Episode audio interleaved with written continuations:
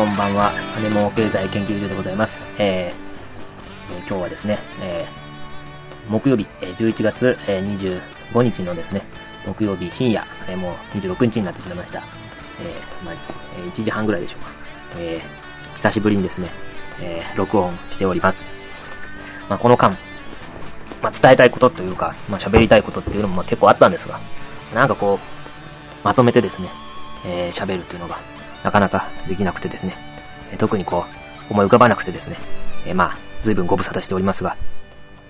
えまあ、まだ、続、続きます。え金も経済研究所でございます。えーそれでですね、まあ、今日はですね、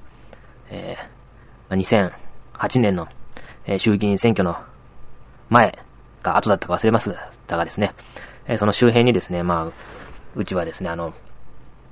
マニフェストのみならずですね、えー政策インデックスもですね、えすべてですね、えーあのすべての項目、えー目を通してですね、まあ、この民主党政権、えーそして政権交代に対するですね、思いやですね、えーまあ、政策というのを、まあ、それなりに、えー詳しく、まあ、やってきましたがですね、まあ、蓋を開けてみればですね、政策どころの問題じゃないですね。まあ、それ、それ以前の問題というのがですね、まあ、非常に民主党政権の中に、民主党政権、鳩山、えーそして関と続いておりますがですね、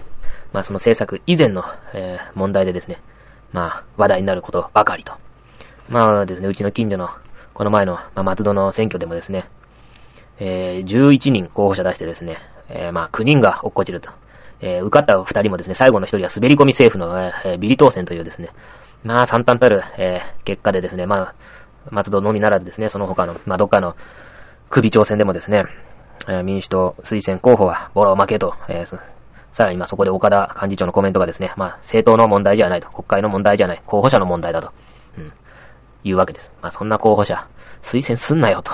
えーまあ言いたくなるんですが、まあ猫でも借子でも推薦公認やっちまうのが、まあ民主党なんでですね、まあその点、その点が、えーまあいかに困ったことかというのですね、まあ後で述べたいと思います。えーそしてまあこの間のですね、えーまあ失態プリっていうのを見てると、まあまるでですね、この責任感というか、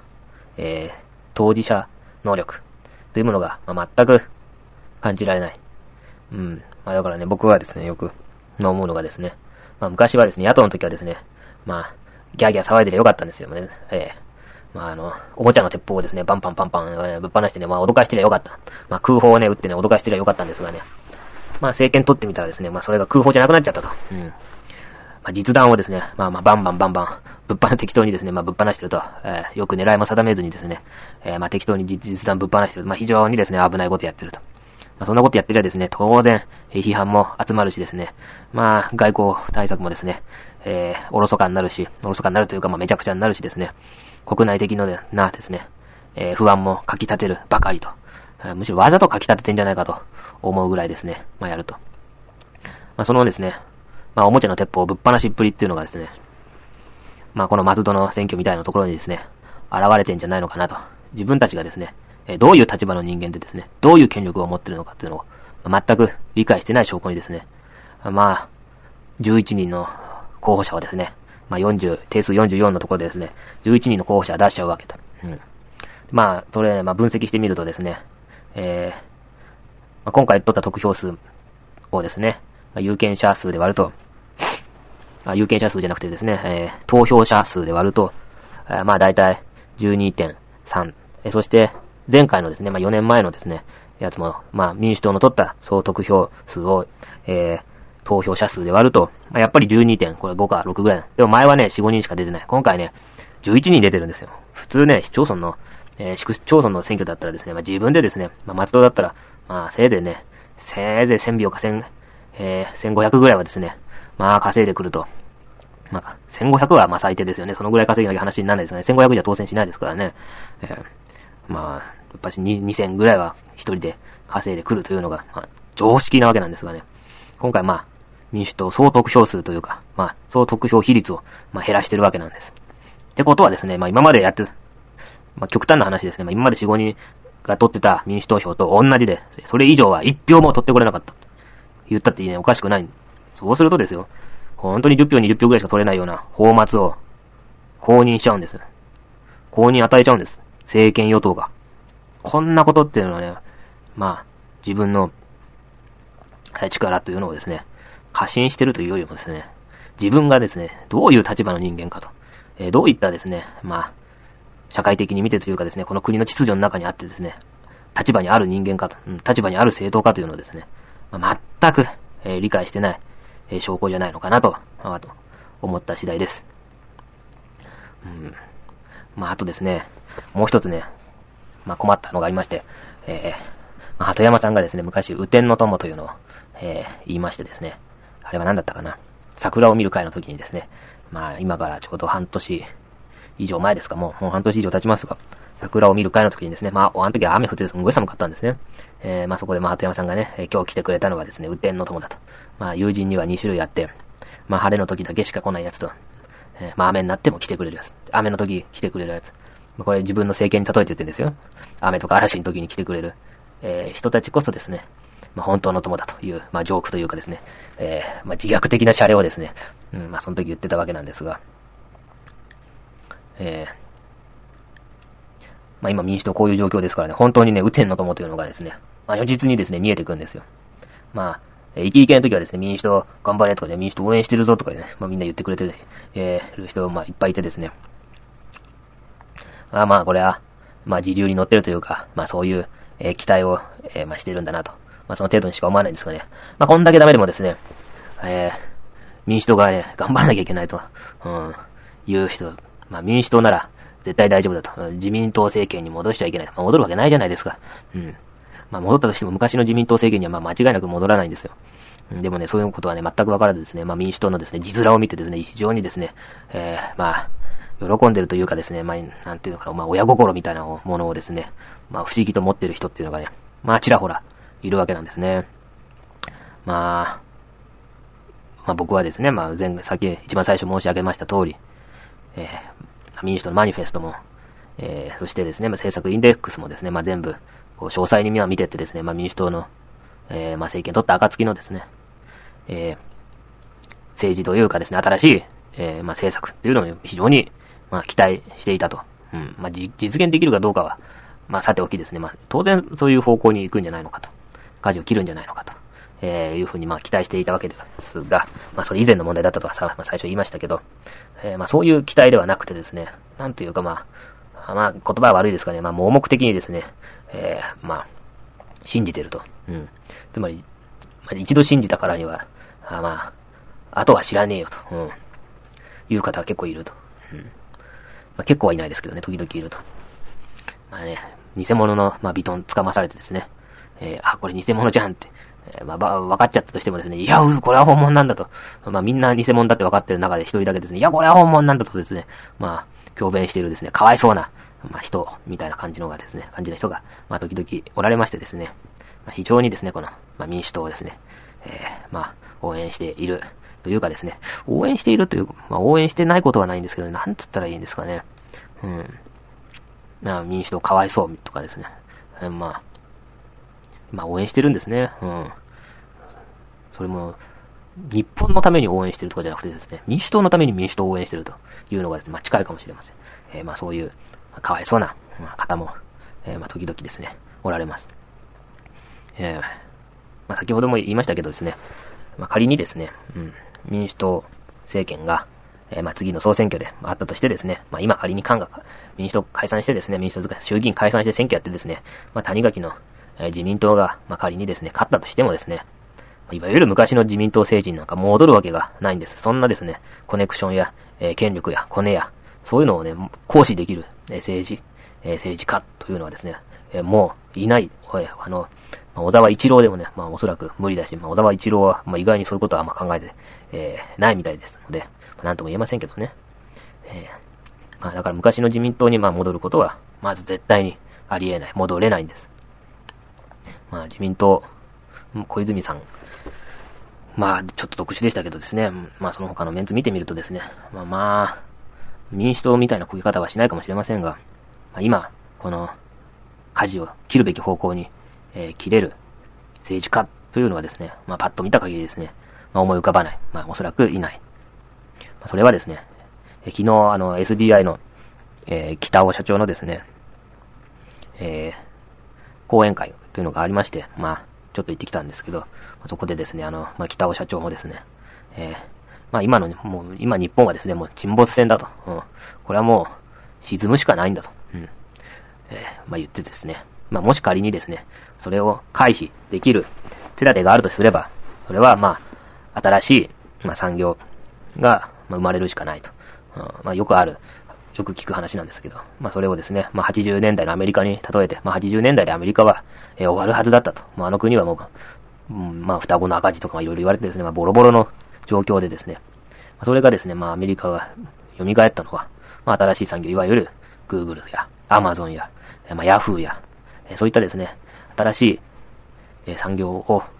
手に入れてですね、世界の中でイニシアチブを取ってきた。だからまあ生き残れた。日本も今その80年代ボロボロのアメリカと同じような状況にいる中でですね、まあ日本はやはり生きこれからもしこの沈没船をですね、浮かび上がらせる、再び浮上させることができるとするならば、それは、まあ新しい産業を、が、どこかから出てくるしかないと。まあそうじゃないならですね、まあ北尾社長、さすがにですね、まあなんというか、儲けてるだけあるというかですね、まああんだけでかい会社引っ張ってるだけであるというか、もう日本なんか知らないと。もう SBI は海外に投資するんだ。これから伸びる国に投資するんだ。なんでわざわざ沈没する船に、ね、積み荷を乗せなきゃいけないんだと。うん、まあ非常に明快でわかりやすいですよね。うん。まあ仮に、まあそう、まあ北尾社長ぐらいならばですね、まあ他の船に乗り換えることできるんですが、まあ普通の日本人はですね、まあ、いくら沈没するのが分かっていたとしても、そこからですね、なかなかこう、逃げて逃げて、えー、他の船に乗り移ることが、まあできない。ならばですね、まあ、この政治がどうにかしなきゃいけないと。うん。で、まあこの今、非常に、まあ円高、ドル安と、そして日本の株安というのが続いています。それを見てるとですね、やっぱしこの日本の円高とか、アメリカのドル安、えー、そしてユーロの、えー、まあこの、なんて言うんですか、うん、急降下、急上昇、えー、この状況というのは、まあ、非常にですね、まあ政治と密着に結びついている。政治抜きにはですね、まあこの経済の状況の著しい変化というのは、まあ絶対にあり得ないと。新しい産業を起こすための方法というのは、えー、まあ一つはですね、まあ、昔、都知事選に出てたですね、まあ、あの、富山っていう人の、あの、まあ、YouTube 流れて話題になった、えー、演説ですが、まあ、スクラップスクラップ。すべてを、まあ、ぶち壊すことだと。これはですね、まあ、時々、あの、経済の、えー、本にも書いてあります。えー、なぜすべてをぶち壊す必要があるのかと。まあ、すべてをぶち壊すとは書いてないですよ、もちろん。それにはですね、まあ、失業対策をするなというふうに大体書いてある。失業対策を、まあ今日本めちゃくちゃしてますよね。雇用調整助成金、えー、そして、なんだっけ、なんとか緊急雇用対策、なんとか、えー、そしてまあ公共事業ということでですね。まあ失業対策バンバンしてですね、まあ何十兆円って金入れて、失業率を5%に抑えてる。そこにもし失業対策の、えー、政策を打たなかったらですね、まあおそらく10%超えて、まあヨーロッパの国々と同じぐらいになってる。え、ヨーロッパの国々なんで10%でも平気なのか、失業率が。もし日本で12%だったらね、まあ大体10人に1人働いてないってことでしょもうこれみんなパニックになるんじゃないのかと。まあ、つまりなんかこう、労働してる人が偉いみたいなですね、非常に不思議な、まあ日本は、日本人っていうのが、この、メンタリティを持っている。えだからですね、この、えー、まあ日本人一人当たりのですね、GDP、えー、所得っていうのは、まあ世界でそんなに悪い方じゃないんですけど、労働時間にしてみたらもう、何倍って働いてるんですね。そんだけ働いてやっと、そら、それなりに高い賃金得られてる。え、生産効率性はもう最低なんです。うんつまり、ね、働いてないという非常に不思議な、まあ僕に言わせると本当に不思議なですね、まあメンタリティ、まあ皆さんよく働くなというのを持ってるんですが、まあその国で失業率10%のやつだったら、まあおそらくパニクると。まあしかし、よその国でそうなっても、それほどパニックに陥ってないというのは、えー、失業率が、えー、高いということはですね、それだけ新しい何かに人々の力を向けることができる。え、だからこそ、まあ歓迎こそしませんがですね、それはそんなに、ま悪いことではない。むしろその状況を作ることによって、新たな可能性を手に入れる。えどうせ沈没するならばですね、まあ、新たな、え沈没しない、新しい手をですね、手をこまねえて何もしないで見ているより、もがいてですね、新しい、え可能性をつかむというのは、ま非常に、ま現実味のあるというかですね、えー、まあ、確率的に言ってもですね、まあ、何もしないよりはいいんじゃないのかなと。まあ、しかしですね、そんな手を打てる、まあ、政治家っていうのは、絶対に、えー、絶対にと言っちゃ語弊がありますけど、まあおそらくいないし、まあ、今の顔ぶれを見てても、誰もできないと思います。この前ね、えー、民主党の、まあ、ちょっと、ちょっと偉い人にですね、民主党政権、支持率回復する、えー、手立てあるんですかって聞いたらですね、ないよって言われましたからね。うん、本音だと思います。うん、本音というか真実だと思います。おそらく、ないんじゃないのかなと、まあ、僕も思います。はい、まあその中でですね、まあこれから、うん、まあ経済も間違いなく悪くなっていく中でですね、どうやって幸せに暮らすのかなと、幸せを手に入れるのかなというのは、やはりもう、まあさっき言った新しい、こう、産業を生み出すというのもいいですが、あ、あんまし考えたくないですけど、メンタリティを、えー、変えていくというのも、まあ一つの手かもしれません。まあ、だってですね、金があれば幸せ。なんとということはですね、ないんですから。うん。まあ、そこの辺もですね、まあ、じゃあどうやったら幸せ手に入れられるんだと言われれば、まあそれも可能性にかけるしかないんじゃないのかと言うしかありませんが。うん。まあこんな世の中、考えようによっちゃ、まあ面白い世の中じゃないのかなと、僕は思います。えー、だってそうでしょ？この先、80年間安泰で何の心配もありませんなんていう社会はですね、きっと面白くない。きっとつまらないと思います。むしろ、明日どうなるかわからないと。まあ疲れますけど、それはそれで、面白い世の中じゃないのかなということでですね。まあニュースというかですね、まあぼやきはこの辺にしまして、えー、最近の経済状況、ほんと久しぶりです。えー、行ってみたいと思います。えー、まず、